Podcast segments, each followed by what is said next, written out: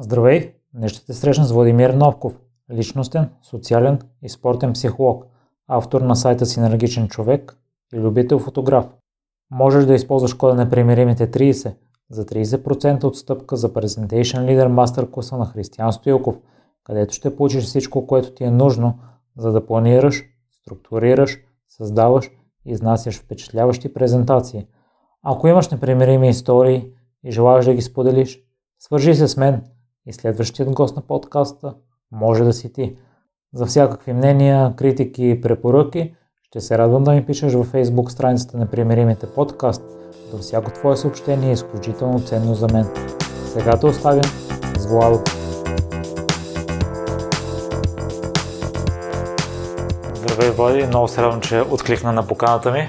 Здравей, благодаря за поканата. А ти си определение за синергичен човек.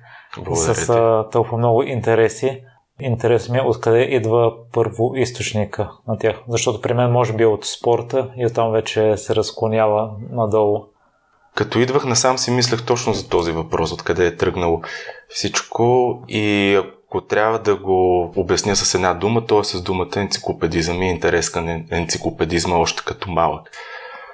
Още като малък съм се задълбавал в темите, които са ми интересни.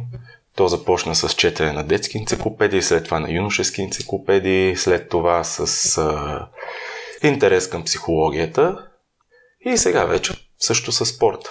Така че спорта е просто една друга тема, която я разглеждам по начина, по който съм разглеждал другите теми в живота си. А имаш ли идея, кое да спечели в четенето, тъй като, като малки, може би приоритет ни е хм. това да играем? Ами, да, имам идея. Може би огромната библиотека, която на, на майка ми и на баща ми, която беше точно срещу моето легло. Така че един приятел на татко казваше, Влади, ти само заглавията да им прочетеш на тия книги, ще станеш много умен човек. Аз, слава богу, прочетох на някои книги, не само заглавията. А след това, защо избра психологията? Тъй като аз като четох блогът ти за теб преди да дойдеш, си мислих, че от спорта произлиза всичко, защото ми се струваше някакси логично. От психология, фотография и съответно научните стати. Ами винаги ми е била интересна психологията. Тук пак има приемственост, защото и майка ми и баща ми са психолози. Така че аз винаги съм се интересувал от човешкото поведение и от това защо хората правят нещата, които вършат. За това отговори имат и философията и психологията, така че едно следване в философския факултет на Софийския университет, специалност психология, беше нещо много логично. Но в последствие се занимаваш с преводаческа дейност. Да.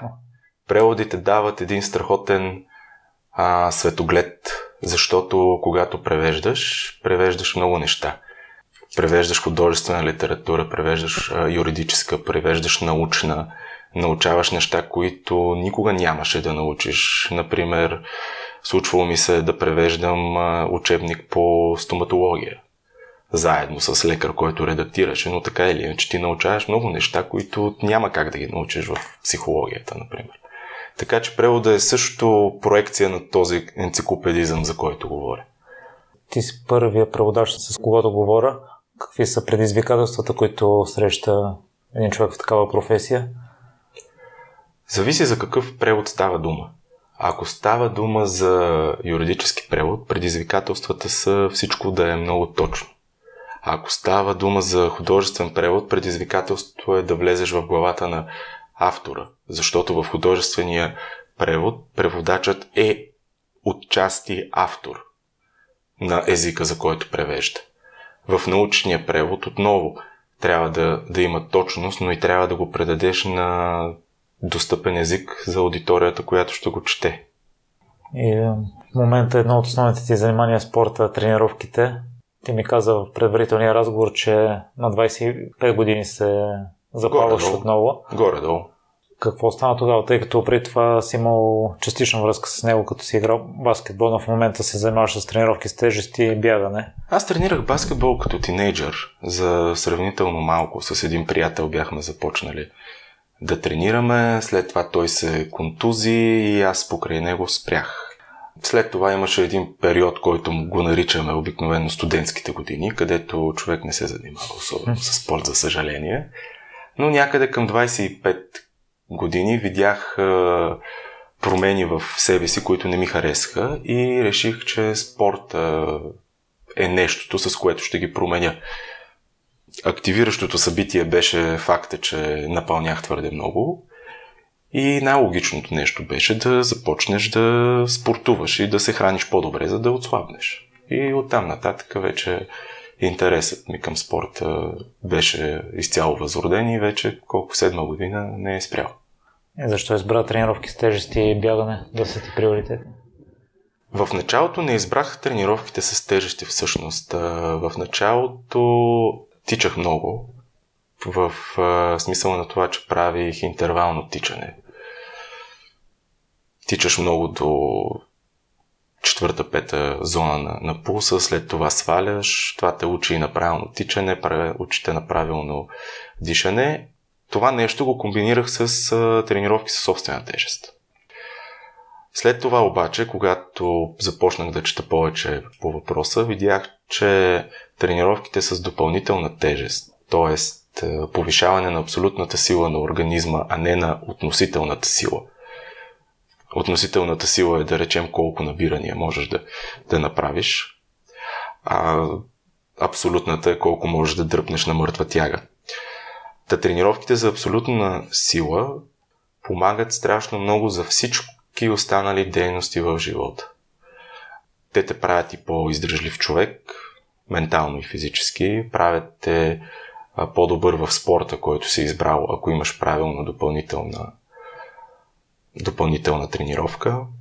Освен това помагат и за оздравяване на костите, нещо за което ние младите хора не се замисляме, но от една възраст нататък е нещо много важно.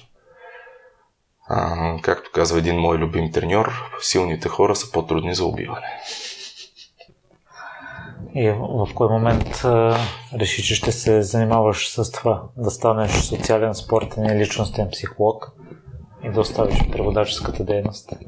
Ами то стана малко естествено. Просто когато един бизнес тръгне да, да запада, много често се отваря една друга врата. Ако си достатъчно активен да я потърсиш. Когато видях, че преводите вече не са чак толкова и доходоносен бизнес, който да ми помогне да помагам на семейството си, започнах да търся нови предизвикателства на, в чужбина. Първо това беше пак свързано с преводи, но покрай преводите открих а, сегашната ми основна работа в а, един сайт за личностни изследвания 16personalities.com, в който вече съм част от следователския екип вече пета година. Така че стана много естествено. Пак а, казвам, че намерих този сайт, защото аз го преведох на български и с проактивност им казах, аз съм и психолог, и преводач, защо да не работим заедно. И така се получи. И малко по малко вече съм в тези години, в които смятам, че човек трябва да започне не само да акумулира познания, но и да ги дава. И тъй като съм човек, който обича да акумулира познания, най-накрая реших, че е време да започнеш и да отдаваш тези познания и на другите хора. Това го правиш с Бога си си енергичен човек. Да. Откъде дойде името? Изкристализира ми в съзнанието е най-точната, най-откровения отговор, който мога да дам. Идеята на синергичен човек е, че човек не е само психика, но той не е само и тяло. Тези неща си взаимодействат и трябва да, бъдат, да работят синергично, за да, за да бъде един човек цялостен. Мотото на сайта е здрав дух в здраво тяло и обратното. Здраво тяло в здравото дух, защото двете те неща, когато се съберат, синергията означава, че тези неща заедно са повече от а, аритметичния им сбор. Тоест ти, когато тялото и всичките ти телесни функции са в норма и са развити и си силен човек, и психиката ти е силна и устойчива, ти вече ще можеш да функционираш като една синергична единица. Аз прочетох всички статии в блога ти. За съжаление са много малко, тъй като са много увлекателни, много интересни. И в един сбит формат успяваш да извлечеш най-важното. Аз знам, че научните изследвания са дълги и една качествена статия на научна тематика може да излезе много-много дълга, но ти успяваш в много малко пространство да изкристализираш идеята. Защо реши да се насочиш именно към малките текстове? Защото, за съжаление или не, в днешно време се чете по-малко, отколкото преди. И докато преди един човек може да си позволи да, да седне и да прочете една дълга книга или една дълга страница от е, една дълга статия от 10 000 думи, в днешно време имаш на разположение до минута-две да синтезираш тази информация, която искаш да я предадеш и да кажеш на хората това е важното и това е важното и това е важното. Аз за това във всяка статия давам линк към а, оригиналното изследване, за да може всеки, който иска да го отвори и да го прочете. А обмисля ли си да пишеш и дълги статии и кратки, тъй като има едно приложение за онлайн книги, което в рамките на 15 минути изкарва най-важното от дадена книга и съответно ако искаш да задълбаш не, може да изслушаш или да я прочетеш цялата. Ако говориш за Blinkist, да. а, това е, е едно от вдъхновенията ми. Аз съм така един от а, ранните ползватели на тази, на тази програма, още когато излезе и, и ми се стори, че е много, би било много хубаво някой да направи нещо такова и на български език. Просто тогава бях в друг период на, на живота ми и нямах време да, да генерирам познание, а ми трябваше да, да се работи. Влади, ти изследваш човека и чрез неговото развитие, чрез непрекъснати предизвикателства в спорта и бизнеса. Ще ми е интересно да чуя кои са твоите най-големи предизвикателства в тези две сфери. Най-големите предизвикателства са се човек да се бори с собствените демони, с гласа в главата ти, който казва, че не си струва, нищо няма да стане, ако се откажеш и защо пък ти трябва да го правиш. Но когато си дадеш отговори на всички тези въпроси, един рационален човек ще си даде отговор по един начин, един емоционален човек ще го даде този отговор по друг начин. Но дадеш ли си отговори на тези тези въпроси, много е вероятно да се това, което да се случи това, което казвам често, мотивацията да се превърне в дисциплина. Защото мотивацията е изчерпаем ресурс, а пък дисциплината е неизчерпаем ресурс. И е много по-лесно да, да тренираш, да бъдеш дисциплиниран, отколкото да разчиташ на моментната мотивация. А конкретни примери има ли, които са ти останали в главата? С които се гордееш най-много? А, да, в, в бягането на, така, на дълги разстояния, ултрамаратоните, има една приказка, че ако след ултрамаратон не си кажеш, че никога няма да го направя това повече, значи просто ти е било много малка дистанцията. Аз имах един такъв случай, когато бягах на, на Беласца Скайрън.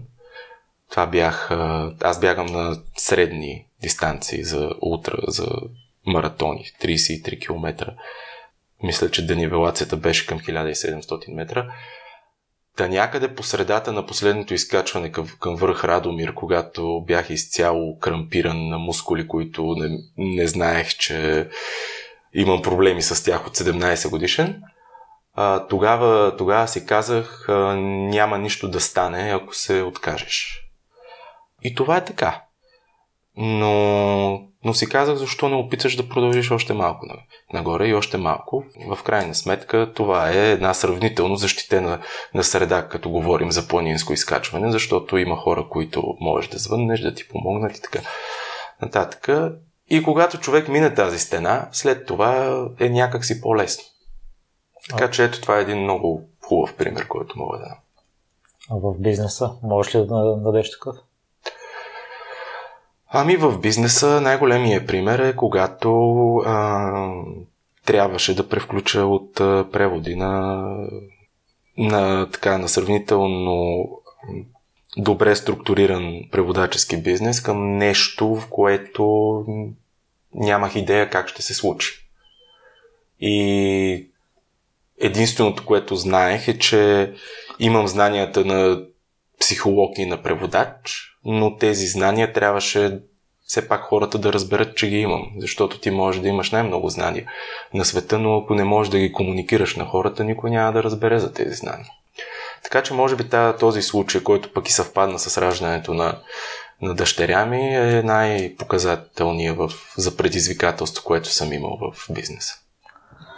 Владя, съм си извадил няколко неща от а, стадиите ти, които ми сториха най-любопитни, които mm-hmm. ще ми се иска да разкажеш, може би, малко повече за тях.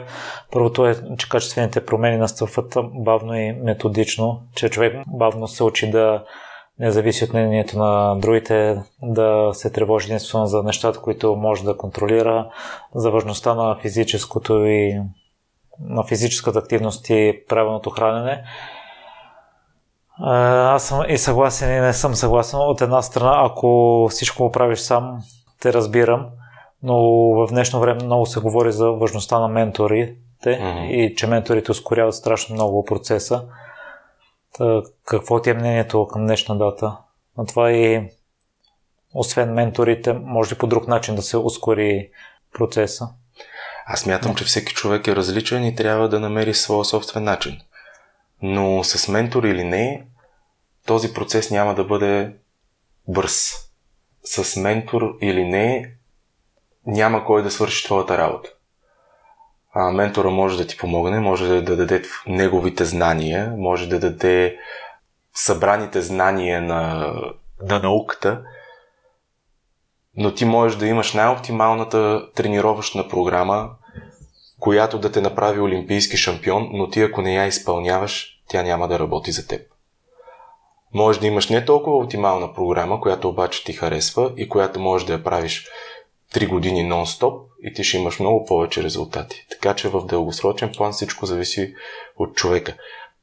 Менторът е инструмент за това нещо.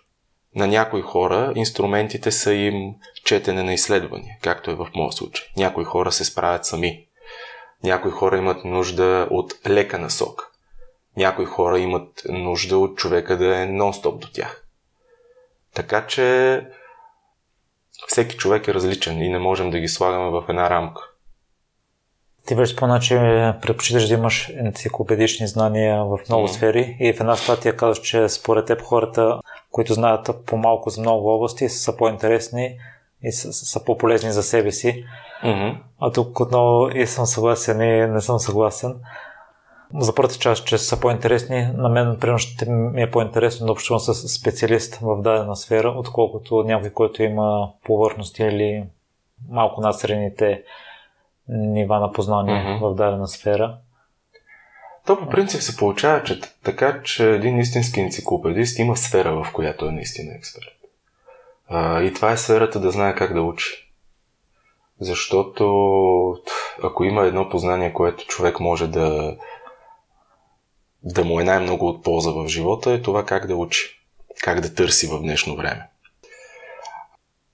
Трябва да кажем със сигурност, че науката във всяка една сфера няма да може да върви, ако всички бяхме само енциклопедисти.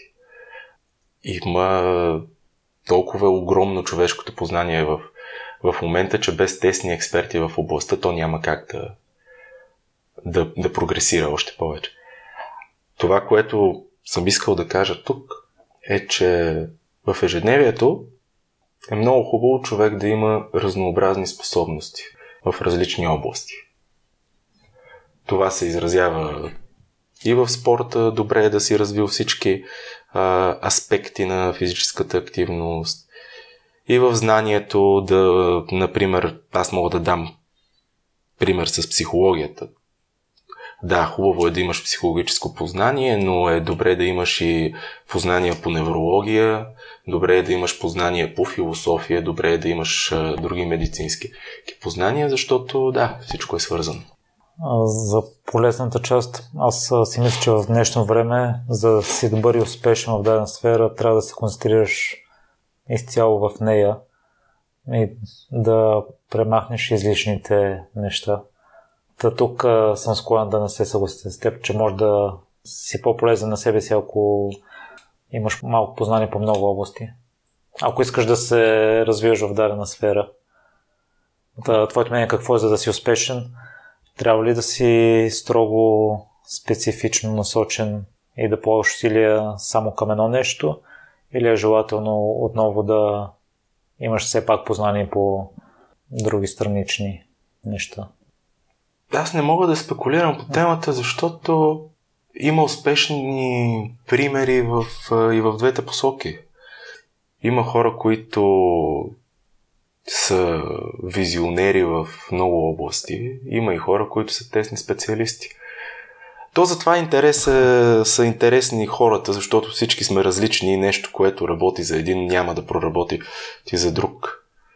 Така че не, не бих влязал в спорт тук, защото според мен и двамата сме прави. Да, да, напълно съм съгласен с теб. Просто ми е интересна гледна тази точка и начина ти на мисля, но заедно съм сигурен, че за да сме силни физически и психически, трябва постепенно натоварване. За да. физическото може би е разбираемо, лесно се измерва, но психическото по какъв начин може да го измерим и да подобряваме, кои неща да добавяме за това прогресивно натоварване. Докато за физическото натоварване има някои много ясни критерии, защото имаш тежест, имаш време, имаш всеки спорт си има своите измервания, психическото е малко по-гъвкаво. И тук всеки човек трябва да реши сам за себе си какво ще му бъде натоварването, защото подобно на, на спорта, едно натоварване, което за един човек ще бъде лесно, за друг човек ще бъде много трудно. А, един човек може да няма проблем да излезе от дома си, но има хора, които не имат проблем да излезат от дома си. И тук а, всяко приключение започва с първата крачка. За един човек, който има проблем да излезе от дома си, едно такова прогресивно натоварване ще бъде да, да престъпи прага. Нещо, за което повечето хора изобщо не се замисляме. В спорта има една приказка, че колкото и да си силен, все има някой, който загрява със своята максимална тежест. Така че това е прогресивното натоварване в психическия смисъл се определя от самия човек. И тук е ролята на специалиста да помогне на този човек да идентифицира кое е това прогресивно натоварване в неговия смисъл. Ти по какъв начин тренираш психиката си? С а, леки трудности. А, не всеки ден, защото всеки ден човек ще прегори, но да речем някой път си казваш, ще изляза навънка с малко по-овехтяла фанелка. И нищо не се случва. Света не се случва. Никой не, не се срутва. Никой не те гледа. Хората са достатъчно вглъбени в себе си. Но е много интересно да го видиш. Това нещо. Просто да излезеш навън с една обехтяла фанелка или да излезеш колата ти е мръсна и да видиш как а, всичко си върви по-старому и това е много освобождаващо. Влади спомена, че не може всеки ден да се натоварваме на максимума и е много важна почивката и в двата аспекта. И аз не се бях замислил, че за интровертните хора, които mm-hmm. цитираш в статите и срещите с голяма група хора са стресови. Тоест, поне това, което разбирам, ако сутрин тренираме и след обяд искаме да си починеме, т.е. една такава среща за един интровертен човек няма да е равносилна на почивка. А ще да. несе допълнителен стрес. Да, и това нещо, това незнание в повечето хора проистича от факта, че има едно неразбиране между разликата на екстровертите и интровертите като чисто психологически конструкти. Дали си интроверт или екстраверт, а, не означава дали си общителен с хора или дали можеш да общуваш. Означава ти откъде черпиш енергията си. Психическата енергия. Екстровертите черпят психическата си енергия от другите хора, от взаимодействието с другите хора.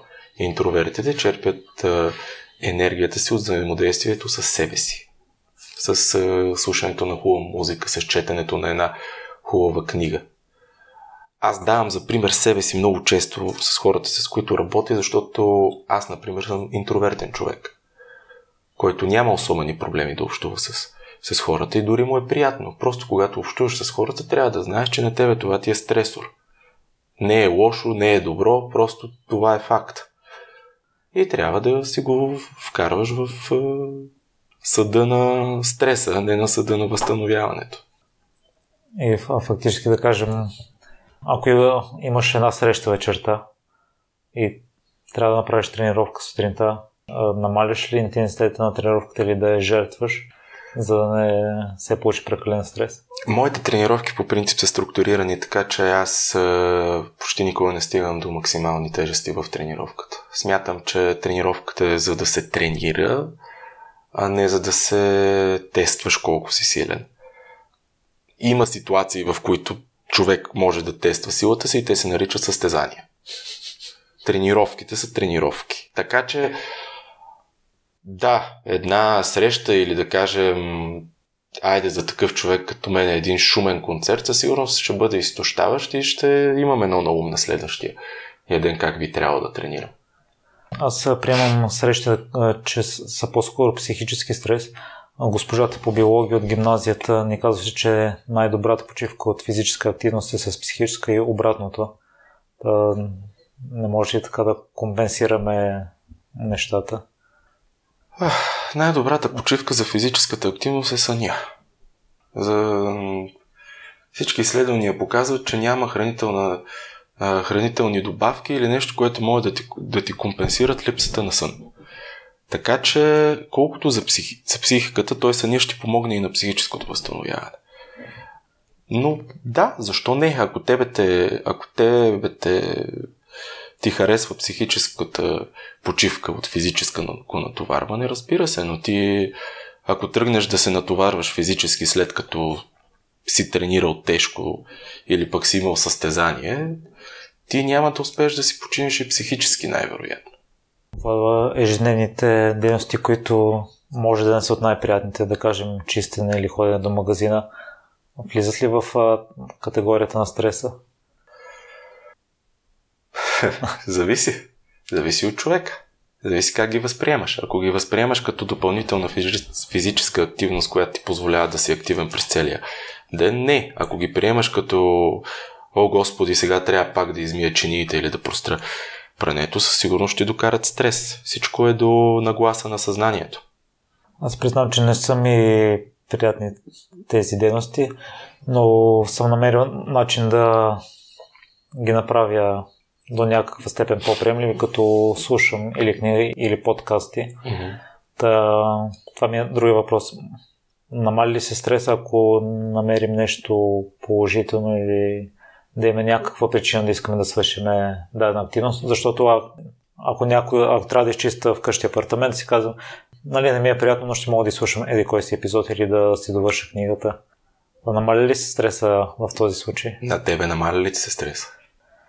М- не мога да пресня, тъй като няма ясно измерим фактор, може би.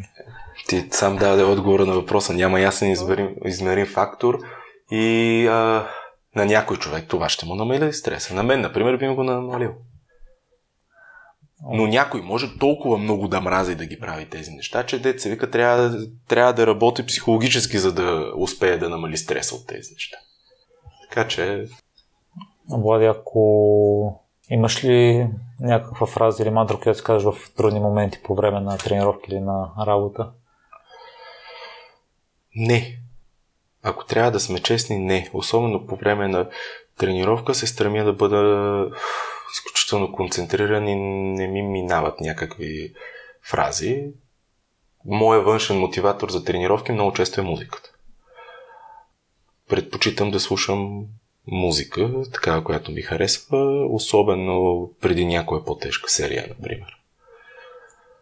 Но да, фраза, която, която бих казал е да, здрав дух, здраво тяло.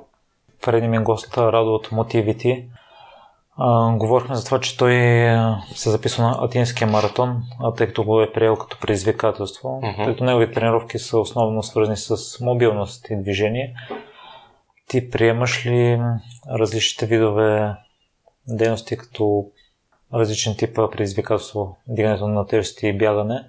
Защото аз съм на мнение, че за един спортист или за активен човек е много лесно да пренасочи енергията си от един спорт към друг, ако се налага.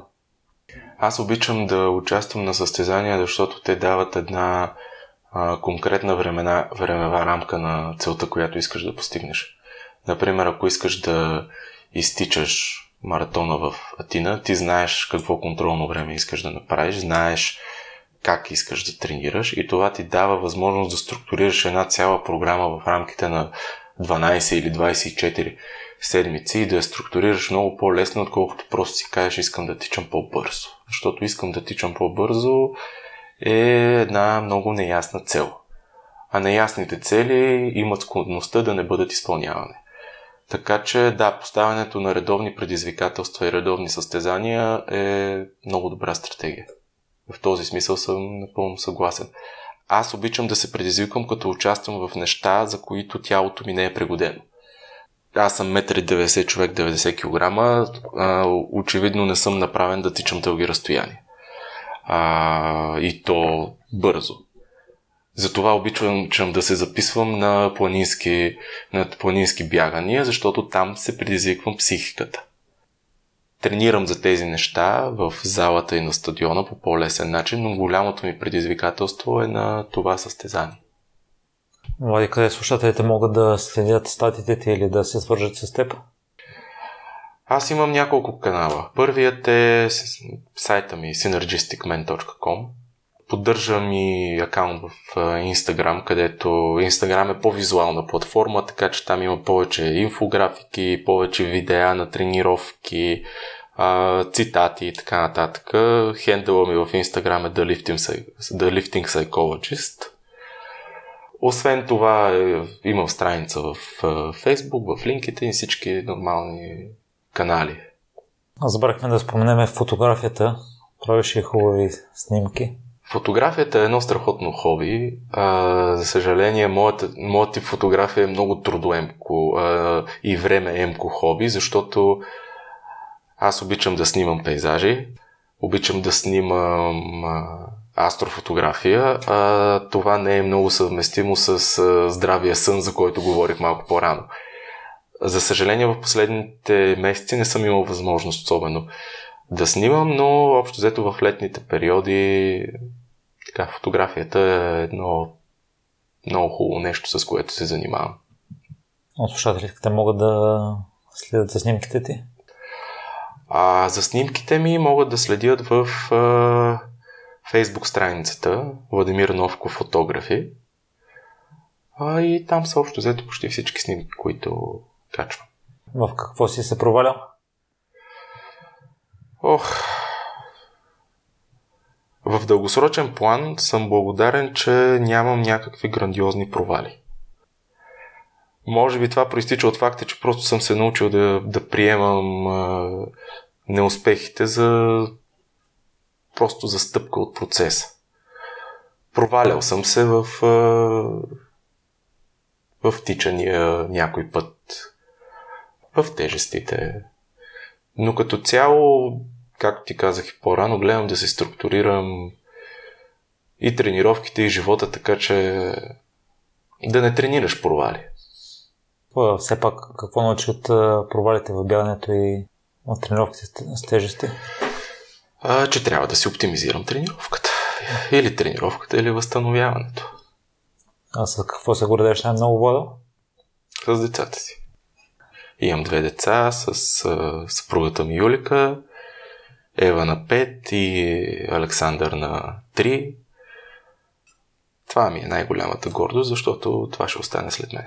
Благодаря много за днешното участие. И аз ти благодаря отново за поканата. Благодаря, че слушахте целият епизод до край.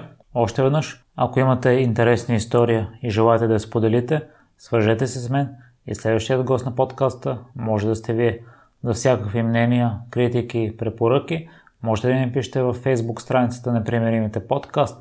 Отговарям на всичко и всяко ваше мнение е изключително важно за мен. Лек и разкошен ден!